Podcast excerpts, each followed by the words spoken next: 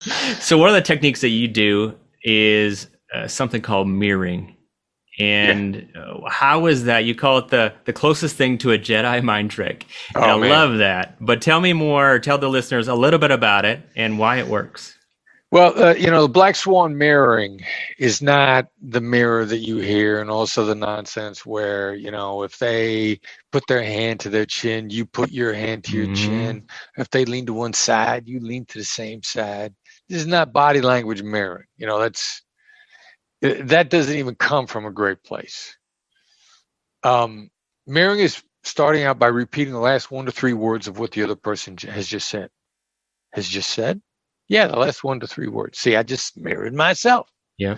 Last one to three ish words. It could be one word, it could be three words. It is the least amount of thought. It's the simplest mechanism there is. You don't even have to contemplate. Somewhere in the dim recesses of your mind, no matter how startled and flummoxed you are by the insanity that's coming from the other side, you can pull out the last one to three words. And it's a great skill to use when someone has just said something that has just sort of so caught you off guard that you're just you're just flummoxed. You don't know what to say. It's a it's a great way to give you time and contemplation without having the other side have any idea that's what you're doing so it's great at getting you back on your feet now what does it do to the other side they want to talk some more they love it not only do they want to talk some more and and this is another example of how a black swan tool is a is a next level tool. If you didn't understand something that somebody just said, you'd probably say, "What did you mean by that?" Common common guidance. Ask good questions. Gather information. That's a what question. What did you mean by that? What are they going to do? Quite likely, they're going to repeat what they just said with the exact same words, only louder, just like an American overseas yeah, I want one. I want a donut. You know, when you're pointing at a croissant in in France, give me that donut. what? I donut. You know, we say it again louder. but we do that to each other because, for whatever reason, the words that we've chosen in our brain make the most sense for our vernacular. Now, many times it's got to be reworded, and a mirror actually gets people to say the same thing in different words and it will be more enlightening for you and for them. You know, my son Brandon, he, is he's got a great story, which I think is probably in the book. We're prepping to do a training, and we're trying to get the notebooks together. You know, to me, the uh, but when I say notebook, I got one picture in my head, and and he's got a different picture in his head. Now, in his head, a notebook is basically a, a folder um, with pockets. And that is not what we're supposed to be getting together. And so I, I ask him literally, I say, have you, you know, are the notebooks ready? And he goes, what do you mean by notebooks? Because he suspects that we're not on the same sheet of music. So what do I do? Notebooks. I say the same word again, only louder. And it, we go through this three times until finally he mirrors me. He goes, notebooks? And I go, yeah, three ring binders. and he's like, look, pal, in my mind, a notebook and a three ring binder are two distinct things.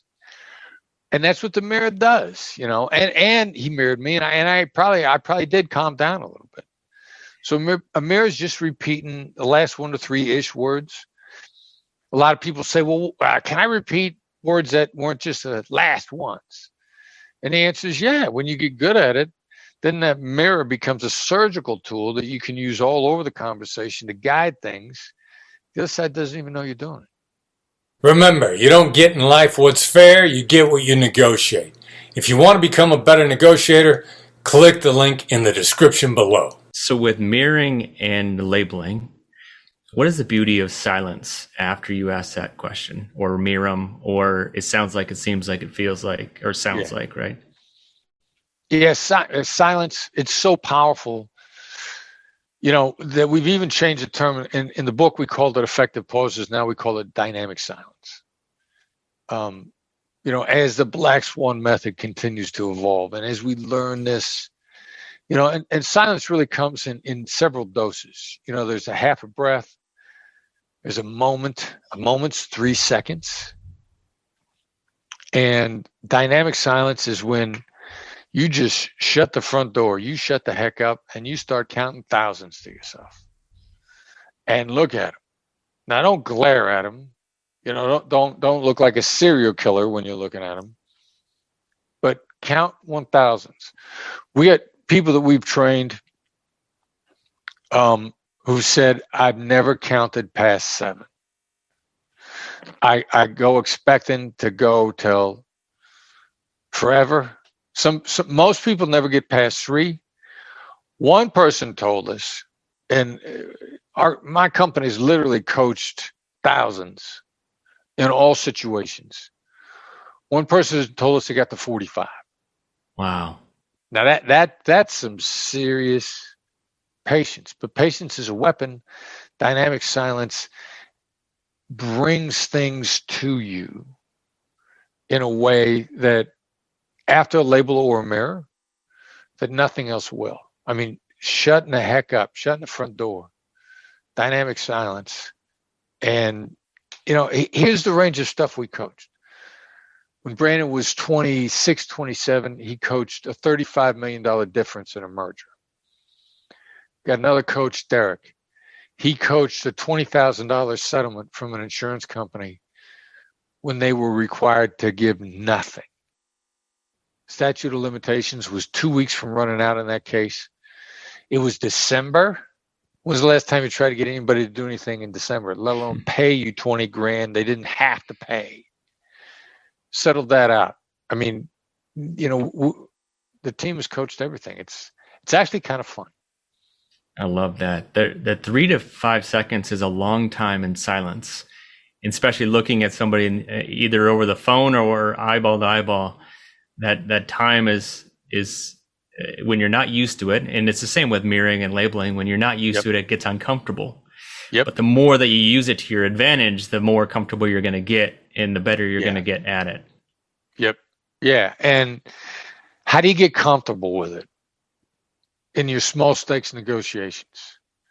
You know, practice with your Starbucks coffee barista or whatever they call those people. You know, your Lyft driver with your the checkout clerk at the grocery store. You are not going to do a 45 second countdown on dynamic silence in a negotiation where you got a lot of skin in the game. No one tries a skill and executes it successfully the first time in the championship event. No professional athlete who wins championships hasn't practiced and rehearsed when it didn't matter because that's how you get better. Yeah, professional athletes not just practice but visualize what they're ah. doing. So the same is true with what you're doing, right? Critical, critical distinction. And I know from the the way that you um, use the term, most people, you know, they reenact what happened and how it went down, or if they reenact it in their head, they imagine themselves losing their cool. But a visualization is taking the same tape and editing it so that instead of losing your cool or remembering it how it went down, you in you visualize yourself doing it right. Like in the conversation where you got mad and screamed at somebody, you go back and you envision yourself saying, Give me a day to think about this. And then that's a rehearsal.